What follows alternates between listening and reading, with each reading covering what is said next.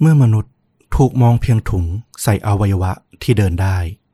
นี่คือเรื่องราวของคนที่รอดตายจากขบวนการค้ามนุษย์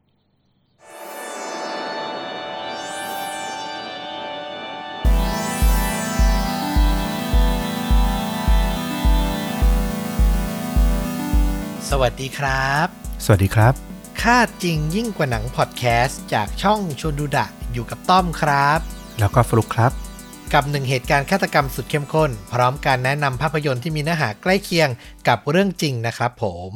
วันนี้ก็มาจากทางฝั่งฟลุกนะ เอาเรื่องราวรูปแบบไหนมาถ่ายทอดครับ วันนี้เป็นเรื่องราวที่อาจจะไม่ได้แบบเจาะลึกเป็นเรื่องเดียว เป็นแบบคนบุคคลเดียวอะไรอย่างนี้ แต่เป็นเรื่องราวที่ทำให้เห็นภาพรวมของข่าวที่อาจจะใกล้ตัวเราแล้วเรายังรู้สึกว่าเออ มันอาจจะแบบไม่ได้รุนแรงอย่างที่คิด แต่เรื่องนี้มันเกิดไกลบ้านเรานะ แต่มันมีเคสที่เกิดขึ้นในใกล้ๆประเทศเราเหมือนกัน ในประในบ้านเราก็มีเหมือนกัน อยากจะยกเรื่องนี้ขึ้นมาพูดคุย ให้เห็นว่าเออมันเป็นเรื่องที่ค่อนข้างน่ากลัวอยู่เหมือนกันนะ มันคือเรื่องราวของอาขบวนการค้ามนุษย์อืมเป็นปัญหาที่ผมว่าน่าสนใจแล้วก็ซับซ้อนแล้วก็ส่งผลกระทบไปทั่วโลกอืมหนักหนามาก อย่างที่คุณบอกเลยจริงๆ เออ ผมอยากฟังและน่าสนใจ แต่ก่อนจะเริ่มฟังผมขออนุญาตโปรโมทสักเล็กน้อย กับการสมัครสมาชิกช่องที่ตอนนี้ก็ยังมีคนสอบถามกันมาเรื่อยๆ นะครับ กดสมัครหรือกดจอยที่ใต้คลิป YouTube มีปุ่มอยู่ติดกับปุ่ม Subscribe มีหลาย ๆ ท่านที่สนใจอยากสมัครแล้วก็แชทมาถามบ่อยพอสมควรว่า เอ๊เขาไม่เห็นเจอเลยปุ่มสมัคร หลัก ๆ เลยสาเหตุคือเพราะว่าคุณใช้ iOS อืม ก็คือใช้ iPhone iPad อะไรอย่างเนี้ย ซึ่งอันนี้ Google กับ Apple เขาไม่คุยกันผมก็ไม่รู้จะทำยังไงนะครับ มีวิธีการที่ง่ายที่สุดก็คือ ใช้ลิงก์ที่อยู่ในคำอธิบายใต้คลิปที่เราจะพิมพ์ไว้เสมอเลยนะ ว่ากดเข้าสมัครที่ลิงก์เนี้ยนำลิงก์นั้นอะไป Copy แล้วก็เปิดใน Safari หรือ Chrome ก็คือเว็บเบราว์เซอร์เนาะไม่สามารถเปิดผ่านแอป YouTube ได้ ก็จะสามารถกดสมัครได้ ก็จ่ายตังค์เหมือนซื้อแอปทั่วไป นะครับผมอืมก็ขอบคุณล่วงหน้ากับใครที่อยากจะมาสนับสนุนช่องเรา ก็จะได้รับฟังตอนพิเศษเดือนละ 1 ตอนสำหรับเดือนเมษายนนี้สัปดาห์นี้ก็ใกล้คลอดแล้วนะครับ เพราะว่ามันจะสิ้นเดือนแล้วนั่นเอง ก็มีอาการป่วยฟลุก แล้วก็มีวันหยุดยาวมีหลาย ๆ อย่างก็เลยเดี๋ยวกำลังจะเร่งมาให้นะครับรับประกันว่าได้ฟังกันแน่นอนสำหรับเราสมาชิกช่อง เอาละมาฟลุกมาดูเรื่องราวการค้ามนุษย์กัน เรื่องราววันนี้ที่จะเล่าถึงเนี่ยนะก็จะเป็นเรื่องราวการค้ามนุษย์นี่แหละ แต่อย่างที่บอกเลยว่าไม่ได้เกิดในบริเวณแถวบ้านเรานะ ไปเกิดในโซนแถบแอฟริกา แถบยุโรปทางนู้นเนาะซึ่งก็เป็นแหล่งใหญ่แหล่งหนึ่งของขบวนการค้ามนุษย์ในโลกนี้นะ เรื่องราวเนี่ยมันต้องเล่าถึงเด็กชายคนหนึ่ง ชื่อว่าดาวิดเขาเป็นเด็กหนุ่มแหละ อายุประมาณ 19 ปีละ เขาเติบโตแล้วก็เกิดมาในประเทศที่ชื่อว่าเอริเทรียนะ ไม่ค่อยคุ้นนะเนาะตั้งอยู่ในแอฟริกาตะวันออก ซึ่งถ้าดูจากแผนที่เนี่ยก็ด้านขวาของเอริเทรียเนี่ยจะติดกับทะเลแดง แล้วก็ด้านซ้ายเนี่ยจะมีประเทศซูดานอยู่ ส่วนด้านล่างก็คือเอธิโอเปีย อันนี้น่าจะพอเห็นภาพมากขึ้น สารภาพว่าเป็นครั้งแรกในชีวิตที่ผมได้ยินชื่อประเทศนี้ครับใช่ครับ เช่นกันเหมือนกันแหละ ถ้าไม่ทำข้อมูลนี้ผมก็ไม่เคยได้ยินชื่อประเทศนี้เหมือนกัน เขาบอกว่าประเทศนี้เนี่ยเป็นประเทศที่ค่อนข้างที่จะโหดร้ายกับพลเมืองที่อาศัยอยู่เหมือนกันนะ เพราะว่ามีรัฐบาลแบบพักเดียว แล้วก็ใช้การเกณฑ์ทหารแบบร้อยเปอร์เซ็นต์นะ ก็คือหนุ่มสาวที่อายุถึงเกณฑ์เนี่ยก็คือต้องเข้ารับราชการทหาร ไปใช้แรงงาน เช่นทำถนนในทะเลทรายหรืออะไรเงี้ยเป็นต้น ซึ่งคณะสิทธิมนุษยชนเนี่ยเขาก็ได้ระบุเลยนะว่าประเทศนี้เนี่ยเป็นหนึ่งในประเทศที่ละเมิดสิทธิพลเมืองมากที่สุดในโลก แถมสมาคมสื่อนะของทั้งโลกเนี่ยก็ยังบอกว่าที่นี่เนี่ยมีเสรีภาพของสื่อมวลชนต่างๆ เนี่ยต่ำกว่าเกาหลีเหนือด้วยซ้ำซึ่งก็ทำให้กองทัพของเอริเทียเนี่ยก็เป็นกองทัพที่มีจำนวนของทหารเนี่ยเยอะใหญ่ที่สุดในแอฟริกานะ ด้วยความที่มันอยู่กันแบบโอ้โห ค่อนข้างที่จะเอารัดเอาเปรียบประชาชนพอสมควรเนี่ย ครอบครัวพ่อแม่ของคุณดาวิดเนี่ยของน้องดาวิดเนี่ย ตอนอายุ 13 ปีเนี่ยก็เลยตัดสินใจว่าโอเค งั้นยอมหาเงินก้อนมาจ่ายให้กับพวกนายหน้า ที่จะพาลักลอบออกนอกประเทศเนี่ย พาหนีออกจากเอริเทีย แล้วก็จะเดินทางไปยังยุโรป ซึ่งการเดินทางแบบ หนีออกจากประเทศไปยุโรปเนี่ย จากเอริเทียเนี่ยมันจะต้องผ่านซูดานอย่างที่บอก มันอยู่ติดกับซูดาน พอจากซูดานแล้วเนี่ยมันจะต้องผ่านไปที่อียิปต์พอถึงอียิปต์เนี่ยก็ต้องข้ามทะเลเพื่อขึ้นฝั่งทางฝั่งยุโรป ฟังดูไม่ง่ายอะน่าจะเป็นการเดินทางที่ทรหดมาก ใช่ถูกต้อง ด้วยสภาพที่โหดร้ายมาก ๆ เนี่ยนะ ในที่สุดเนี่ยน้องดาวิดเนี่ยก็หลบหนีออกมาได้นะ มีนายหน้าพาตัวออกมา จะเดินทางไปยุโรป ตามแผนเนี่ยน่าจะต้องไปขึ้นฝั่งที่อิตาลีนะที่ซิซิลี แต่ปรากฏว่าพอมาถึงผ่านซูดานมาถึงอียิปต์ปรากฏว่านายหน้าทิ้งอบอกว่าเธอไม่มีเงินมากพอที่จะเดินทางเข้าสหภาพยุโรปนะ คือที่จ่ายมามันไม่พอ แล้วมาบอกกันตอนนี้ เหมือนอารมณ์ว่าจะขอเงินเพิ่ม ซึ่งแน่นอนว่าดาวิดตอนนั้นอายุ 13 ปีไม่มีเงินอยู่ละ สุดท้ายดาวิดก็เลยต้องหลบหนีเข้าเมือง แล้วก็เร่ร่อนอยู่ในอียิปต์หางานประจำทำเพื่อเลี้ยงชีพตัวเอง ซึ่งแน่นอนว่ามันก็เพียงพอแค่การเลี้ยงปากเลี้ยงท้องไปแต่ละวันนะนะมันไม่มีแบบเงินเหลือเก็บเป็นเงินก้อนที่แบบสุดท้ายจะได้เอาไปหนีเข้ายุโรปตามที่ฝันเอาไว้ตอนแรก ในที่สุดดาวิดก็อายุ 19 ปีจนได้ เขาอยู่มากี่ปีอะอยู่ที่อียิปต์มา5-6ปีเลย โอ้โห แล้วอยู่แบบหลบๆซ่อนๆ แบบผู้อพยพ ถูกต้องให้ตำรวจพบไม่ได้ หรือก่อปัญหาอะไรก็ไม่ได้ เพราะว่ามีสิทธิ์ถูกส่งตัวกลับเอริเทีย ซึ่งก็แน่นอนว่า การหนีทหารย่อมมีโทษร้ายแรงแน่นอน พออายุได้ 19 ปีอย่างที่บอกเนี่ย ดาวิดก็ได้ไปพบกับชายชาวซูดานคนหนึ่งที่เขาทำงานอยู่ในอียิปต์นะ ชายคนนี้ก็มาบอกว่า เออ เห็นดาวิดเนี่ยทำงานค่อนข้างหนัก แล้วก็พยายามเก็บเงินที่จะไปยุโรป เขามีวิธีที่ให้ได้เงินก้อนเนี่ยมาใช้เนี่ยไวมากกว่านั้น สิ่งที่เขาเสนอก็คือ การขายไตอื้อหือชายชาวซูดานคนนั้นก็โน้มน้าวนะว่าเออดาวิดคุณอะตัดไตไปแค่ข้างเดียว คุณก็ยังมีชีวิตต่อไปได้นะ แลกกับเงินที่คุณจะได้มาเนี่ย ให้มากถึง 5,000 ดอลลาร์เลยนะ ถ้าตีเป็นเงินไทยก็ประมาณแสนเจ็ดหนึ่งแสนเจ็ดหมื่นบาทนะ ซึ่งกับคนทั่วไปมันก็อย่างเราก็คงมองว่าโอ้โหแสนเจ็ดแลกกับไตมันอาจจะไม่คุ้มหรือเปล่า แต่แน่นอนว่าอย่างที่บอกว่าดาวิดเป็นคนที่ไร้สิ้นหนทางแล้วอะกลับบ้านก็ไม่ได้ จะไปต่อก็ไม่ได้ไม่มีเงิน อยู่ตรงนี้ก็ชีวิตแบบไปวันๆน่ะดาวิดก็เลยตัดสินใจว่าโอเค เขาจะขายไตก็ได้ โดยเขาหวังว่าเขาจะได้เงินก้อนนี้มาเนี่ย พาเขาหลบหนีเข้ายุโรปได้ แล้วก็จะพาครอบครัวจากเอริเทียเนี่ยเดินทางไปที่ยุโรปด้วยกันได้ด้วย แน่นอนว่าก็คงไปหวังตายเอาดาบหน้าในยุโรปอะนะ พอตกปากรับคำเรียบร้อย แม้ว่าลึกๆเนี่ยจะกลัวอยู่ก็เหอะ เพราะว่าไม่รู้หรอกว่าตัดไตไปอะแล้วมันปลอดภัยจริงหรือเปล่า หรือกระบวนการผ่าตัดอะมันจะปลอดภัยจริง ๆ หรือเปล่า แต่เขาก็ถอยหลังไม่ได้ละ เขาต้องรับการตรวจเลือดแล้วก็ปัสสาวะนะ แล้วก็รอนัดหมายจากนายหน้าชาวซูดานคนนี้เนี่ยที่จะแจ้งมาอีกทีหนึ่งว่า ผ่านหรือเปล่า แล้ววันหนึ่ง เสียงโทรศัพท์ก็ดังมาถึงนะนายหน้าชาวซูดานก็นัดพบเขาว่าโอเค คืนนี้เนี่ยจะส่งรถไปรับถึงที่พัก ดาวิดเนี่ยก็ขึ้นรถออกไปนะ เขาบอกว่าไม่รู้เลยว่าเขาเดินทางไปไกลขนาดไหนอะแต่เขานั่งรถเนี่ยแบบยาวนานแบบข้ามคืนเลย จนกระทั่งรถเนี่ยมันมาจอดที่โรงพยาบาลเล็กๆ แห่งหนึ่ง ดาวิดก็ถูกพานะ ลงไปที่ชั้นใต้ดินของอาคาร ที่นั่นเนี่ยเขาพบว่าเป็นห้องนั่งรอ แล้วก็ในหน้าเนี่ยบอกกับเขาว่าให้รอคุณหมอที่ตรงนี้นี่แหละ เขาก็เริ่มหวั่นกลัวนะ เพราะว่าไม่รู้จักใครเลย และตอนนี้เนี่ยก็ไม่รู้เลยว่าจะเกิดอะไรขึ้นต่อไป ไม่นานคุณหมอก็เข้ามานะ แล้วก็บอกเขาให้ไปห้องเปลี่ยนเสื้อผ้า เขาเปลี่ยนเป็นชุดสำหรับการผ่าตัด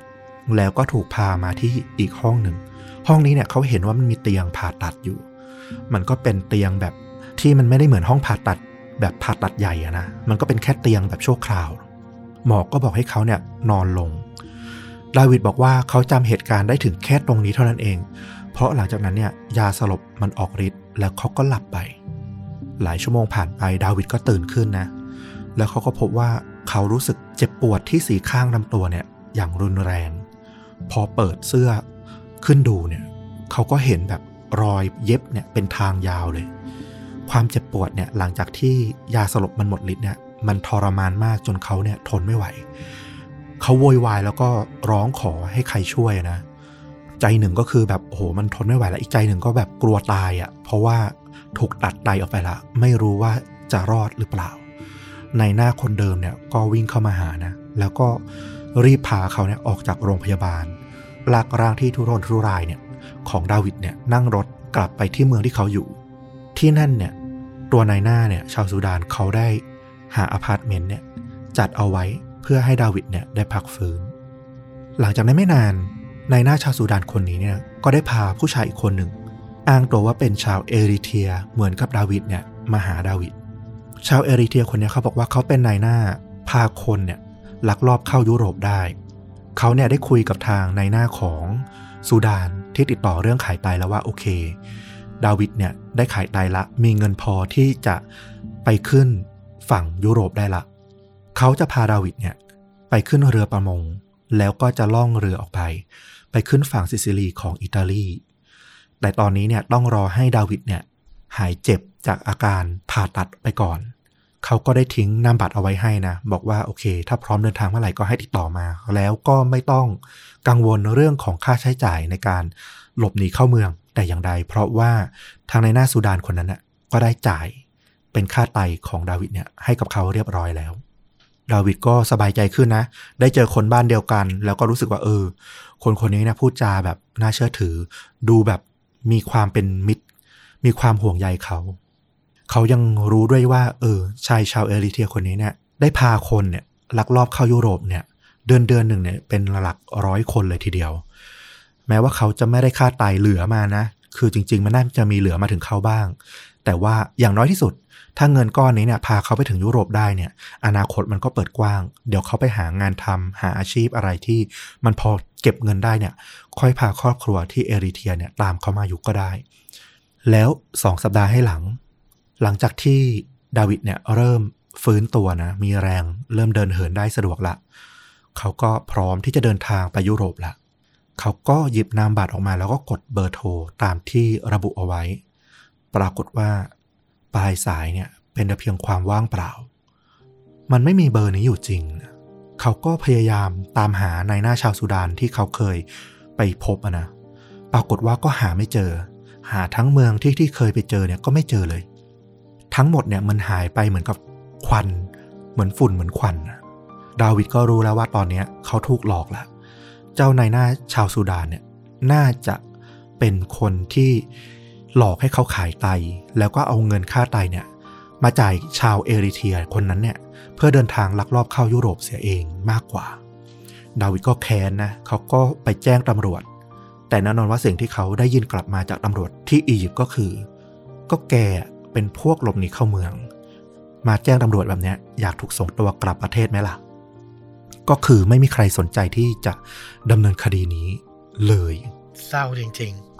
แล้วก็ในความเป็นจริงเนี่ย เราไปหาข้อมูลมานะ เขาบอกว่าขบวนการลักลอบพาคนเข้าจากแอฟริกาไปยุโรปเนี่ย เมื่อก่อนเนี่ยเขาเรียกเก็บเงินแค่หัวละ 1,500 ดอลลาร์นะประมาณ 50,000 บาท โดยเขาก็จะพาเนี่ยพวกคนจากแอฟริกาเนี่ย ที่หนีตายจากความอดอยากจากความแห้งแล้งต่างๆเนี่ยไปไว้ที่ฟาร์มเลี้ยงไก่ที่เมืองอเล็กซานเดีย ซึ่งเป็นเมืองท่านะของอียิปต์ซึ่งก็จะอยู่ใกล้กับทางยุโรปมากที่สุดละ แล้วก็รอเวลาที่จะเดินทางข้ามทะเลไป แต่ภายหลังเนี่ยด้วยความที่สหภาพยุโรปเนี่ยเข้มงวดเรื่องของพรมแดนมากขึ้น เรื่องของผู้ลี้ภัยมากขึ้นทำให้ ค่าหัวเนี่ยของแต่ละคนที่จะจ่ายในการลักลอบเข้าเมืองเนี่ยเพิ่มขึ้นเป็น 3,500 ดอลลาร์ หรือประมาณ 120,000 บาทนะๆเพิ่มเกินร้อยเปอร์เซ็นต์อะโอ้โหถูกต้อง ซึ่งเขาก็บอกว่าตัวในหน้าที่ลักลอบพาเข้าเมืองเนี่ยเขาก็บอกนะว่า จริง ๆ แล้วเนี่ย ใครมีจ่ายไม่ถึง 3,500 ดอลลาร์เนี่ยก็ยังเดินทางได้นะ แต่เหมือนรถไฟอะ คุณจ่ายถูกคุณก็นั่งไปแบบถูก และที่สำคัญปลายทางนั้นอะ มันไม่ได้เป็นปลายทางเหมือนพวกที่จ่ายเต็ม คนที่จ่ายไม่ถึงอะจ่ายน้อยกว่า จะถูกแยกแล้วก็พาตัวไปที่ค่ายผู้รีภัยในยุโรป ซึ่งพวกนี้เนี่ยเขาบอกว่าโอกาสที่จะได้ออกมาแล้วก็เป็นพลเมืองในยุโรปเนี่ยยากมาก โอกาสที่ได้ออกจากค่ายรีภัยเนี่ยจริง ๆ แล้วเนี่ยมีแค่หนทางเดียวนั่นก็คือ การยอมขายบริการทางเพศเท่านั้นเองอื้อหือดังนั้นพวกนายหน้าที่ พาคนเนี่ยจากแอฟริกาไปยุโรปเนี่ยเขาก็จะแนะนำนะว่า เออ ถ้ามีเงินถึงเนี่ยให้จ่ายเต็มราคาดีกว่า แต่แน่นอนแล้วว่ามันมีคนแอฟริกาสักกี่คนที่จะมีเงินก้อนขนาดนั้นนะอย่างที่บอกอะคือถ้าเขามีเงินมีฐานะดีอยู่แล้ว เขาจะหนีเข้ายุโรปทำไม ถูกไหมดังนั้นมันก็เลยเปิดช่องให้กับพวกขบวนการค้าอวัยวะมนุษย์ ซึ่งก็จะมาติดต่อบอกว่า เออ ถ้าไม่มีเงินก้อน งั้นก็มาขายไตหรือขายอวัยวะอื่นสิ ซึ่งก็กลายเป็นการประสานงานระหว่างนายหน้าค้าอวัยวะกับนายหน้าพาหลบหนีเข้าประเทศนะนะแต่มันก็เหมือนกับเรื่องของการเสี่ยงดวงเป็นพนันการพนันอย่างหนึ่งนะ เพราะไม่รู้เลยว่าไอ้นายหน้าที่รับเงินไปเนี่ย เขาจะพาไปยุโรปจริง ๆ หรือเปล่า หรือนายหน้าบางคนเนี่ย พาขึ้นเรือได้เนี่ย ก็ไม่สนใจแล้วนะว่าจะเป็นตายร้ายดียังไง ดังนั้นมีคนชาวแอฟริกัน ไม่น้อยเลยที่ลี้ภัยพยายามจะหนีหลบหนีเข้าเมืองเนี่ย แล้วต้องจมน้ำตายเพราะเรือล่มระหว่างทางที่จะไปยุโรป ซึ่งแน่นอนว่ากรณีแบบนี้ไม่มีรัฐบาลประเทศไหนเลย ที่อยู่ใกล้ๆเนี่ยที่จะสนใจอยู่ละเรื่องราวต่อมาเนี่ยก็เกิดขึ้นกับผู้หญิงบ้างละ เธอชื่อว่าอาซา เป็นคุณแม่ชาวซูดานนะ เธอก็ต้องการไปทำงานที่ต่างประเทศนะ เพราะว่าซูดานนี่ก็ถือว่ายากจนแล้วก็ค้นแค้นมากๆ มีลูกน้อยๆ อยู่ เธอก็อยากจะไปทำงานต่างประเทศ แล้วก็ส่งเงินกลับมาให้ครอบครัวนะ พอเธอรู้แล้วว่าเออ ถ้าปล่อยให้ใช้ชีวิตในซูดานต่อไปอะ่ะ น่าจะอดตายกันทั้งครอบครัวแน่นอน เธอก็ได้รับการทาบทามนะ จากคนในคาทูมเมืองหลวงของซูดาน ซึ่งเธอก็อาศัยอยู่ที่นั่นนะนะ คนพวกนี้มาบอกกับเธอว่าจะหางานให้กับอาซาได้ทำนะในยุโรป อาจจะเป็นงานที่ไม่ได้สบายมากนะแต่ก็จะทำให้มีเงินเก็บเงินก้อนเนี่ย ส่งกลับมาบ้านได้บ้าง เธอบอกว่าเธอไม่ไว้ใจพวกนี้เลยนะ เธอรู้สึกแบบเขาไม่ค่อยน่าเชื่อถือเท่าไหร่ แต่พอกลับบ้านอะมาเจอลูกที่กำลังหิวอะเธอก็ตัดสินใจว่าโอเค ต้องเสี่ยงดวงละ เชื่อใจเอาว่าพวกในหน้าพวกเนี้ยจะเป็นคนดี เป็นคนที่ซื่อสัตย์รับปากทำตามสิ่งที่พูดจริง ๆ เธอก็เดินทางออกจากซูดานบ้านเกิดนะ โดยที่ไม่รู้ชะตากรรมต่อไปเลยว่า จะเป็นอย่างไรต่อไปในยุโรป เธอก็เดินทางจากซูดานมาถึงกรุงไคโรของอียิปต์ ซึ่งแน่นอนว่าจะต้องไปยังที่เมืองท่าต่อไป แต่ปรากฏว่าที่ไคโรเนี่ย พวกนายหน้าได้เดินลงมา แล้วก็มาหาเธอ แล้วก็พูดแบบอย่างไม่แยแสเลย เราไม่ไปอิตาลีแล้วนะ เธออะต้องขายไตเธอให้พวกเราแทน เอาตอนนี้เนี่ยอาซาแบบรู้สึกแบบ เหมือนโลกมันพลิกอะจากที่จะไปใช้แรงงานต่างแดนอะกลับกลายเป็นว่าเธอจะต้องมาถูกขายอวัยวะแทน อาซารู้สึกเหมือนแบบถูกพามาเชือดมาตายอะความคิดเธอเหมือนกับเธอกลายเป็นแบบพวกปศุสัตว์ในฟาร์มอะเธอก็ไม่ยอมนะ เธอก็ร้องขอวาวอนเลยว่าเออปล่อยกลับบ้านเถอะ ไม่ไปแล้วก็ได้ แต่ขอกลับบ้าน พวกมันก็บอกกับเธอต่อไปว่า ต่อให้เธอไม่ยอมอะสุดท้ายเรา ก็จะใช้กำลังบังคับเอาไตเธออยู่ดีแหละ ยอมรับเงิน 2,000 ดอลลาร์ไปแล้วก็หุบปากซะ อาซาก็ไม่มีพวกพ้องนะ เดินทางมาจากซูดานตามลำพังเนี่ย ไม่มีทางหนีทีไร่ใด ๆ ละ สุดท้ายเธอก็ต้องยอม เธอถูกพาขึ้นแท็กซี่ โดยที่มีนายหน้าเนี่ยนั่งประกบไปด้วยนะ เดินทางไปอีกเมืองหนึ่งเธอจำได้ว่าเธอเห็นทะเลอยู่ที่ปลายทาง แน่นอนว่ามันคือเมืองอเล็กซานเดรียของอียิปต์ พวกมันพาเธอนะไปขังไว้ในห้องที่เล็กๆเล็กมากๆห้องหนึ่ง เรียกว่าพอดีแค่นอนได้ ที่เนี่ย เธอเห็นว่ามีอุปกรณ์ทางการแพทย์เนี่ย วางอยู่เต็มไปหมดเลย พวกนายหน้าก็บอกเธอว่า รออยู่ในนี้แหละ แล้วก็ทำตัวว่าง่ายไว้ซะถ้ากลัวมากก็นึกถึงความปลอดภัยของลูกๆเธอเอาไว้ด้วย เหมือนจะขู่ว่าถ้าเธอทำก่อเรื่องก่อราวอะไร พวกมันจะตามไปเอาเรื่องถึงครอบครัวเธอที่สุดาน อาซาบอกว่าไม่รู้ตอนไหนเลยที่ถูกปล่อยตัวออกมานะ เธอก็เจ็บปวดมาก มีบาดแผลที่ลำตัว เธอก็ทนไม่ไหวแล้วก็รู้สึกว่า เธอไม่อยากถูกเอาเปรียบแบบนี้ เธอยอมไม่ได้ เธอไปแจ้งตำรวจที่อียิปต์โชคดีครั้งนี้ผลไม่เหมือนกับครั้งดาวิดนะตำรวจเนี่ยตามไปรวบในหน้าที่หลอกเธอมาขังได้ แต่ปรากฏว่า ขังไปได้ 30 วัน ตำรวจก็ปล่อยพวกมันออกมา โดยที่ไม่มีการตั้งข้อหา อาซาเนี่ยถูกส่งตัวกลับที่ซูดาน แล้วก็ต้องใช้ชีวิตอย่างหวาดกลัวต่อไป เพราะว่าพวกนายหน้ากับพวกพ้องที่อยู่ที่ซูดานเนี่ยคอยตามมาขู่มาเอาเรื่องเธออยู่ตลอดว่า ถ้าไปฟ้องอีกหรือเอาไปพูดที่ไหนกับใครอีกอะเธอและลูกๆของเธอ จะได้รับผลจากการกระทำนั้น เธอบอกว่าเธอกังวลมากว่า มันอาจจะเกิดอะไรขึ้นกับลูกๆของเธอนะ มันอาจจะมาลักพาตัวลูกของเธอแล้วก็ออกไปขายไตเหมือนกับเธออีกก็ได้ นี้เป็นรายที่สองที่รอดมาจากขบวนการค้ามนุษย์ แต่ก็เป็นเหยื่อที่สูญเสียอวัยวะในร่างกายไปอย่างไม่มีวันคืนกลับมานะสำหรับเราผ่านมาสองรายแล้ว โอ้โห ล้วนแต่น่าสงสารทั้งนั้นเลย แล้วเป็นจุดจบที่น่าเศร้าอะ ไม่ควรมีมนุษย์ คนไหนต้องเจอแบบนี้อะใช่ ซึ่งเรื่องราวการค้าอวัยวะของมนุษย์เนี่ยมันก็จะเกิดขึ้นในประเทศที่กำลังพัฒนาเนี่ยแหละด้วยปัจจัยที่มันเหมาะสมพอดีคือ มีคนที่ยากจนมากๆ ที่ไม่มีทางเลือก โดนหลอกง่าย แล้วก็มีโรงพยาบาลที่มีความก้าวหน้าทางการแพทย์เพียงพอที่จะทำการผ่าตัดปลูกถ่ายอวัยวะได้ เขาบอกว่ามันเริ่มต้นเนี่ย จากที่อินเดียก่อนนะในช่วงปี 1980 ก่อนที่จะเริ่มลามออกไปยังประเทศใกล้เคียงก็คือปากีสถาน แล้วภายหลังเนี่ยก็ไปเกิดเป็นแหล่งของการค้าอวัยวะเนี่ยที่ฟิลิปปินส์ที่อียิปต์แล้วก็จีน ซึ่งส่วนใหญ่เนี่ยก็เหมือนกันหมดอย่างที่บอกก็คือเป็นประเทศที่มีความเหลื่อมล้ำสูง มีคนจนที่พร้อมจะขายไต แล้วก็มีความเจริญก้าวหน้าที่เพียงพอที่จะผ่าตัดเปลี่ยนอวัยวะได้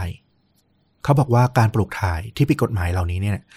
มีเกิดขึ้นทั้งในตุรกี โคโซโวแอฟริกาใต้ แล้วก็บริเวณอื่น ๆ อีกหลายประเทศนะผู้ป่วยที่ต้องการจะมาเปลี่ยนอวัยวะเนี่ยส่วนใหญ่ก็จะเป็นประเทศที่ร่ำรวยในเอเชียตะวันออก เช่น ญี่ปุ่นหรือไต้หวัน แล้วก็ประเทศที่ร่ำรวยมากๆ ในตะวันออกกลาง เช่นซาอุดิอาระเบียหรืออิสราเอลเป็นต้นนะซึ่งแน่นอนว่าก็มีบ้างเหมือนกันที่มาจากสหรัฐอเมริกา แล้วก็ทางฝั่งยุโรปตะวันตก เมื่อกี้เนี่ยได้ยินชื่อประเทศประเทศหนึ่งขึ้นมา ที่บอกว่าเป็นแหล่งในการผ่าตัดปลูกถ่ายเลยเนี่ย นั่นก็คือโคโซโว อีกเคสที่ดังมากๆนะของเรื่องเกี่ยวกับการค้าอวัยวะที่ผิดกฎหมายเนี่ยมันเกิดขึ้นในปี 2008 ที่ประเทศโคโซโว มีเด็กหนุ่มคนหนึ่งเขาชื่อว่ายูมานอันตุน อายุได้ 23 ปี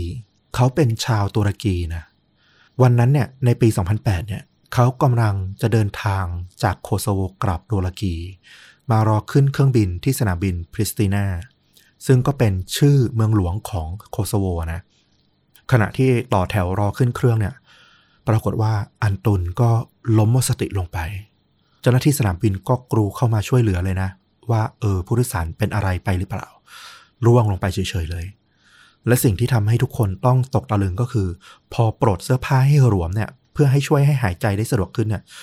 ปรากฏว่าภายใต้เสื้อของอันตุนเนี่ย มีแผลยาวบริเวณหน้าท้องเนี่ย ซึ่งเป็นแผลจากการผ่าตัดแล้วก็ถูกเย็บปิดไว้อย่างสยดสยองเนี่ย ดูน่ากลัวมากๆภายหลังพออันตุนเนี่ยได้สติขึ้นมาเนี่ยเขาก็ยอมสารภาพนะตำรวจสนามบินก็มาสอบถามมาพยายามถามนะเขาก็ยอมสารภาพว่า เออเขามาที่โคโซโวเนี่ย เพื่อมา ผ่าตัดขายไต ครั้งนี้เนี่ยมันกลายเป็นปัญหาที่เชื่อมโยงหลายชาติในยุโรปนะไม่เหมือนครั้งที่อียิปต์ที่จบไปในตัวในอียิปต์คือ ทางข้าราชการหรือหน่วยงานรัฐของอียิปต์ไม่ดำเนินการต่อก็คือจบไป แต่เนี่ยเป็นเรื่องราวที่เกิดในยุโรปมันทำให้ต้องมีการสืบสวนโดยอัยการสหภาพยุโรปเกิดขึ้น อันตุนก็ให้การนะบอกว่าเขาเนี่ยได้รับการติดต่อจากนายหน้าคนหนึ่ง ที่อิสตันบูลประเทศตุรกีบ้านเกิดของเขา เพื่อมาขายไตเขาถูกพามาที่โคโซโวเนี่ยแล้วก็เดินทางด้วยรถนะไปยังคลินิกที่ชื่อว่าเมดิคัสซึ่งตั้งอยู่ในย่านชานเมืองของเมืองหลวงของโคโซโว ซึ่งชานเมืองเนี่ยก็เรียกว่าออกแนวชนบทแล้วแหละ แม้จะเป็นเมืองหลวงก็ตาม ที่นั่นเนี่ยมีคลินิกสีครีมสองชั้น ขนาดค่อนข้างใหญ่ประมาณหนึ่งนะ แต่ไม่ใหญ่มากตั้งอยู่ มันคือที่ตั้งของคลินิกเมดิคัสเนี่ยแหละ อันตุนบอกว่าเมืองที่เขามาเนี่ยมันดูเงียบไม่ค่อยมีผู้คนเลย มันดูแปลกมาก มันดูขัดแย้งแตกต่างมากที่มันมีคลินิกที่ดูสวย ขนาดเนี้ยตั้งอยู่ในเมืองแห่งนี้ เขาบอกว่าถึงเมืองจะไม่ค่อยมีผู้คนแต่คลินิกเนี้ยมักจะมีคนต่างถิ่นเนี่ยเข้าออกอยู่ประจำเลย อันตุนก็ถูกพาเข้ามานะในคลินิกแล้วก็ถูกพามานอนลงบนเตียง เขาเห็นว่า ตรงเตียงข้างๆของเขาเนี่ย มีชายสูงวัยอายุ 70 ปี ซึ่งตอนหลังเนี่ยเขามารู้ว่าเป็นชาวอิสราเอลชื่อว่าเบซเรลชาฟรานเนี่ยนอนอยู่ อันตุนก็บอกว่าเขาเนี่ยเผลอไปสบตากับชายชราคนนี้เนี่ยชั่วครู่ก่อนที่ยาสลบเนี่ยมันจะออกฤทธิ์แล้วก็หลับไป หลังจากนั้นเนี่ยอันตุนก็ฟื้นขึ้นมาด้วยความเจ็บปวด และสุดท้ายเนี่ยก็อย่างที่บอกเขาถูกพามาถึงสนามบินแล้วก็หมดสติ แล้วก็ถูกจับได้ที่สนามบินนั่นเอง การสืบสวนของคลินิกเมดิคัสเนี่ยก็ถูกขยายวงกว้างเลยนะ มีการสืบสวนบอกว่า พบว่าที่นี่เนี่ยมีการดำเนินงานโดยสัญญาแพทย์ที่ชื่อว่ายูซุฟเออร์คินซอนเมสวัย 53 ปี เขาเป็นชาวตุรกีเหมือนกับอันตุนเลย แต่ว่าเขาเนี่ยมักจะเดินทางไปผ่าตัดอยู่ในหลาย ๆ ประเทศ แน่นอนว่ามันคือการผ่าตัดเปลี่ยนถ่ายอวัยวะ ที่อาจจะผิดกฎหมาย เขามีฉายาในวงการด้วยว่า Doctor Vulture หรือหมอนกแร้งนะนกแร้งเนี่ยในภาษาฝรั่งเนี่ยเขาก็จะมีสื่อนัยยะถึงการแบบพวกฉกฉวย กอบโกยประโยชน์จากคนที่เขามีความทุกข์อะนะอืมนายแพทย์ซอนเมสเนี่ยดำเนินธุรกิจนี้เนี่ยมาอย่างน้อย10ปีแล้วนะ แล้วก็เดินทางไปในหลายประเทศ เช่นอาเซอร์ไบจาน ยูเครน เอกวาดอร์ แล้วก็อีกหลาย ๆ ที่เลย โดยซอนเมสเนี่ยน่าจะมีประวัติการผ่าตัดแบบผิดกฎหมายเนี่ย ให้กับคนมาแล้วกว่าพันคนอื้อหือพันคนเยอะมาก ก่อนนี้เนี่ยซอนเมสเนี่ยเคยอยู่ที่ตุรกีนะ แต่ว่าเขาถูกไล่จากวงการสาธารณสุขของตุรกีในช่วงปี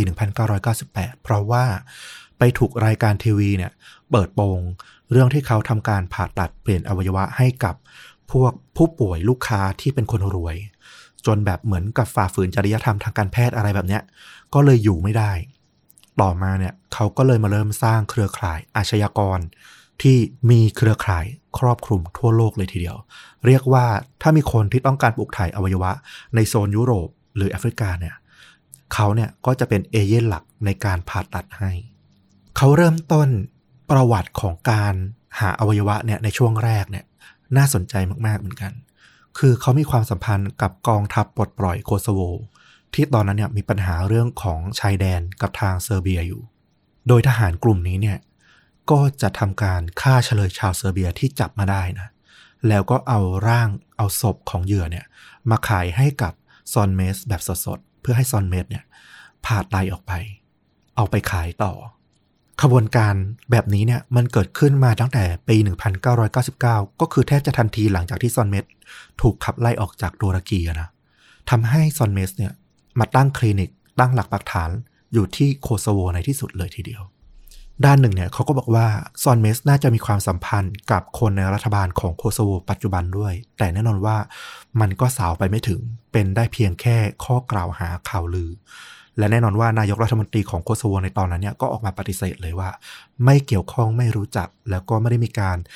ช่วยเหลือหรือสนับสนุนให้ขบวนการนี้เนี่ยยังอยู่รอดในโคโซโวแต่อย่างใดแต่แน่นอนว่ามันแปลกประหลาดมากอยู่แล้วที่มันอยู่แค่ชานเมืองหลวงของโคโซโว แล้วในโคโซโวก็มีกองทัพของสหประชาชาติเนี่ยมาประจำการอยู่เพื่อรักษาความสงบสันติภาพเนี่ยอยู่ด้วยปรากฏว่ามีขบวนการค้ามนุษย์เนี่ยเกิดขึ้นแบบใต้จมูกเลยทีเดียว สำหรับที่คลินิกเมดิคัสเนี่ย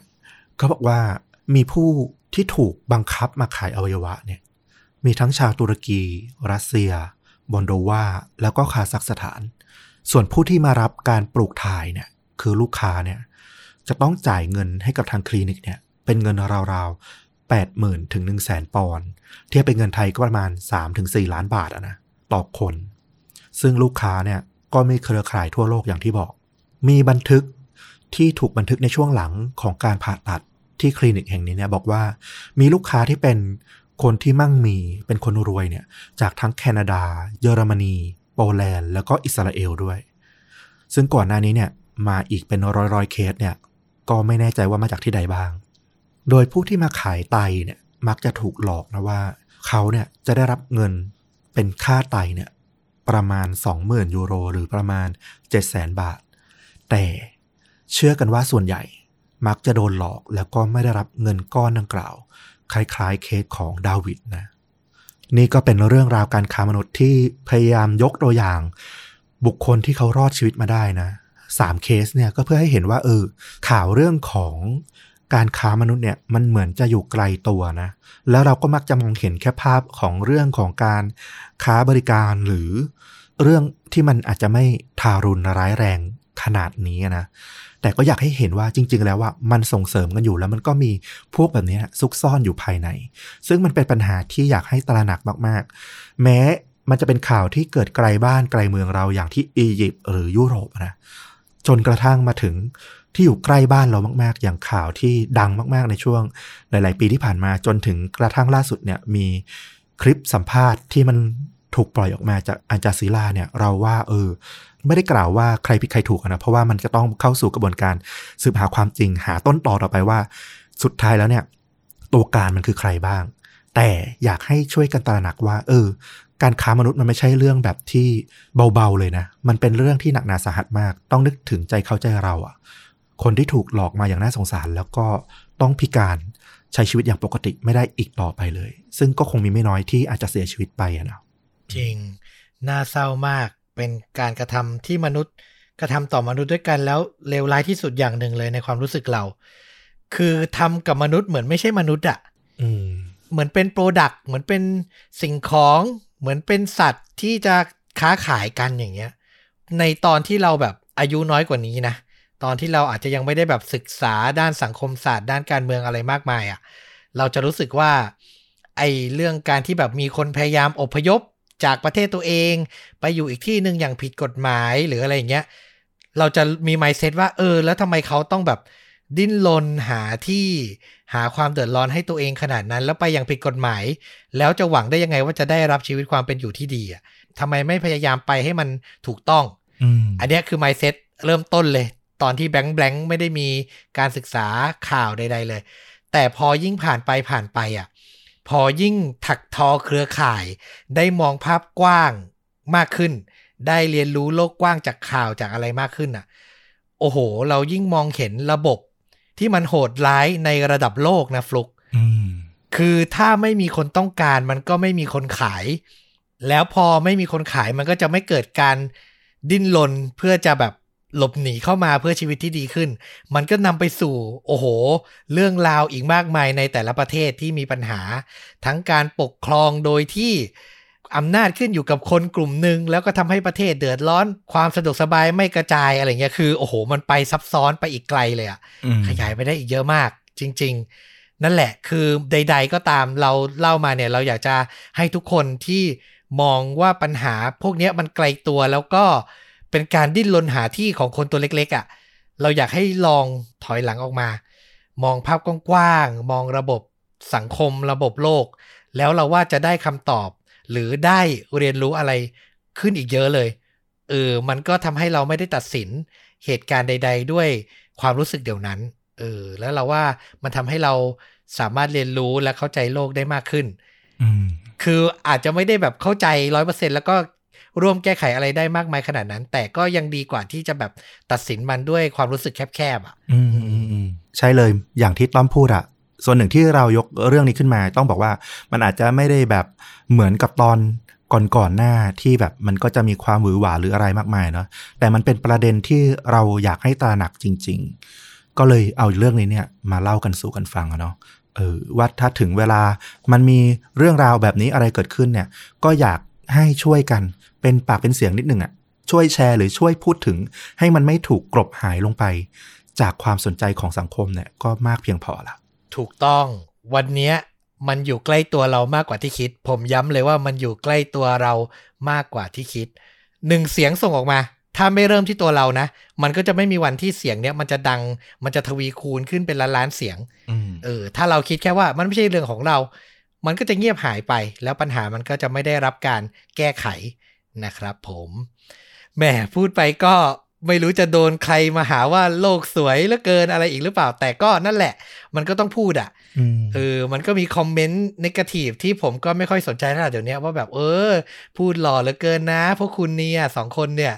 แต่ไม่พูดไม่ได้ครับ ในฐานะที่เราเป็นสื่อเล็กอืมๆมีประเด็นไหนน่าสนใจและเป็นปัญหาที่เรารู้สึกว่าต้องได้รับ การแก้ไขเราก็ต้องพูดครับ เอาล่ะ แล้วภาพยนตร์ล่ะฟลุกอยากแนะนำเรื่องไหน คือมันมีเรื่องที่เราเคยพูดถึงไปแล้วนะ เรื่องหนึ่ง เป็นหนัง horror อังกฤษ ชื่อเรื่องว่า His House ปี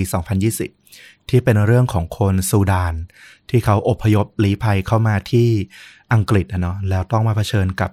ภาวะการเปลี่ยนแปลง การปรับตัวต่างๆ ที่มันหลอกหลอนเขามากๆเนี่ยอยากให้เห็นภาพเหมือนกัน คือมันอาจจะไม่ได้สะท้อนเรื่องของการค้ามนุษย์โดยตรง แต่มันทำให้เห็นภาพว่า เออ บางคนเขาเลือกไม่ได้ หรือ ให้แย่ที่สุดถูกบังคับให้เลือกแบบนั้นเนี่ย มันก็เป็นเรื่องที่ต้องเห็นใจเออเรื่องนี้ก็ถ่ายทอดเรื่องราวของผู้ลี้ภัยได้ดี เรื่องหนึ่ง ภายใต้ฉากหน้าของหนังสยองขวัญที่ดูเพลิน เรื่องหนึ่งเหมือนกันนะ อาจจะแบบชวนคิดอาจจะไม่ได้เข้าใจง่ายแบบร้อยเปอร์เซ็นแต่ว่าก็ถือว่าให้ข้อคิดแล้วก็ดูง่ายเรื่องหนึ่งเหมือนกัน อืม คือเรื่องเนี้ยฟลุกเคยแนะนำมาแล้วก็ได้รับคำชื่นชมจากเหล่านักวิจารณ์ แล้วก็ผู้ที่ได้รับชมอย่างมาก มันจะผสมความสยองขวัญอยู่ แต่ว่ามันจะมีสอดแทรกในยยะจริง ๆ หนังประมาณนี้ ที่เราเคยดูกันก็อย่างหนังของจอร์แดนพิวอะไรประมาณนี้ที่สอดแทรกเรื่องคนผิวดำอยู่อ่าก็เป็นแนวทางนั้นถูกไหมใช่อะก็จะได้ลุ้นด้วย คือดูเอาสนุกก็ได้ แต่ถ้าดูเอาสิ่งที่สอดแทรกอยู่ได้ด้วยโอ้โหก็จะยิ่งดีไปใหญ่เลยนะครับ รับประกันไม่ผิดหวังเรื่องนี้สนุกจริง แล้วก็ดูได้เลยใน Netflix ใช่ไหมใช่ครับ ช่วยดูหน่อยตอนนี้ Netflix โอ้โห มีข่าวสูญเสียรายได้เยอะ นี่ถึงขั้นตัดงบอนิเมะแล้วนะครับผมคุณเครียดเลยใช่ไหมเนี่ย คุณก็ชอบดูอนิเมะใน Netflix ใช่ป่ะ ที่ผมอ่านข่าวเข้าใจว่าเขาจะตัดงบในฝั่งของ Animation Production ที่เป็นของ Netflix เองอืมคือก็จะมีหนัง ที่เราไปดูดูๆกันอะที่พวกแอนิเมชันตะวันตกหรือของญี่ปุ่นบ้างที่เป็น original Netflix อะเนาะแต่ในส่วนของอนิเมะที่เขาซื้อมามาฉายอะนะคือผลิตจากที่อื่นฉายทีวีมาแล้วอะไรเงี้ยเอามาลงเนี่ยของญี่ปุ่นเนี่ยก็ยังมีอยู่เหมือนเดิม แต่เขาก็ลด cost แหละว่าเออผลิตมันใช้ค่าใช้จ่ายเยอะก็คงลดสัดส่วนเพื่อให้แบบบริษัทยังอยู่รอดอะเนาะถ้าเอานึกง่ายๆ พวกแอนิเมชันที่ Netflix โดยตรงก็จะอย่างพวกสตูดิโอที่เป็นแบบอย่าง Batman Ninja หรือแบบพวกเอ่อ Death Love Robot อะไรพวกนั้นนะที่มันจะแบบใช้การลงทุนพอสมควร เออ น่าสนใจเหมือนกันว่า ซีรีส์อย่าง Arcane เนี่ยที่มีแผนว่าจะทำซีซั่น2เนี่ยไม่รู้ได้รับผลกระทบไปด้วยหรือเปล่า เพราะว่าเราชอบเรื่องนี้เหมือนกันนะอยากดูต่อ พูดง่าย ๆ ก็คือจะไม่แบกรับต้นทุนการผลิตเอง แต่ก็อาจจะยังหาซื้อเหมือนเดิมใช่นั่นเอง ก็ดูกันต่อไปสงครามสตรีมมิ่งนี่มันเดือดจริง ๆ นะครับอืมผม เอาล่ะ ก็พูดคุยทิ้งท้ายเรื่องหนังกันบ้างที่เราอินนะ จะได้ไม่ลืมว่าชื่อช่องเราคือชวนดูดะนะครับผม บางทีเล่าเรื่องราวต่างๆ เรื่องจริงเยอะก็ลืมไปว่าเอ้ยจริง ๆ เราก็อยากสอดแทรกเรื่องหนังอยู่เรื่อยๆนะครับ เอาล่ะ ใครชื่นชอบทั้ง 2 รูปแบบนะ ทั้งเล่าเรื่องจริง แล้วก็สอดแทรกเรื่องราวภาพยนตร์ก็ติดตามชวนดูดะทุกช่องทางทั้ง Facebook YouTube b l o g d i t Spotify Apple Podcast และ Twitter ได้เหมือนเดิมนะครับ กลับมาพบต้อมกับฟลุกได้ใน episode ต่อๆไป วันนี้ลาไปก่อน สวัสดีครับ สวัสดีครับ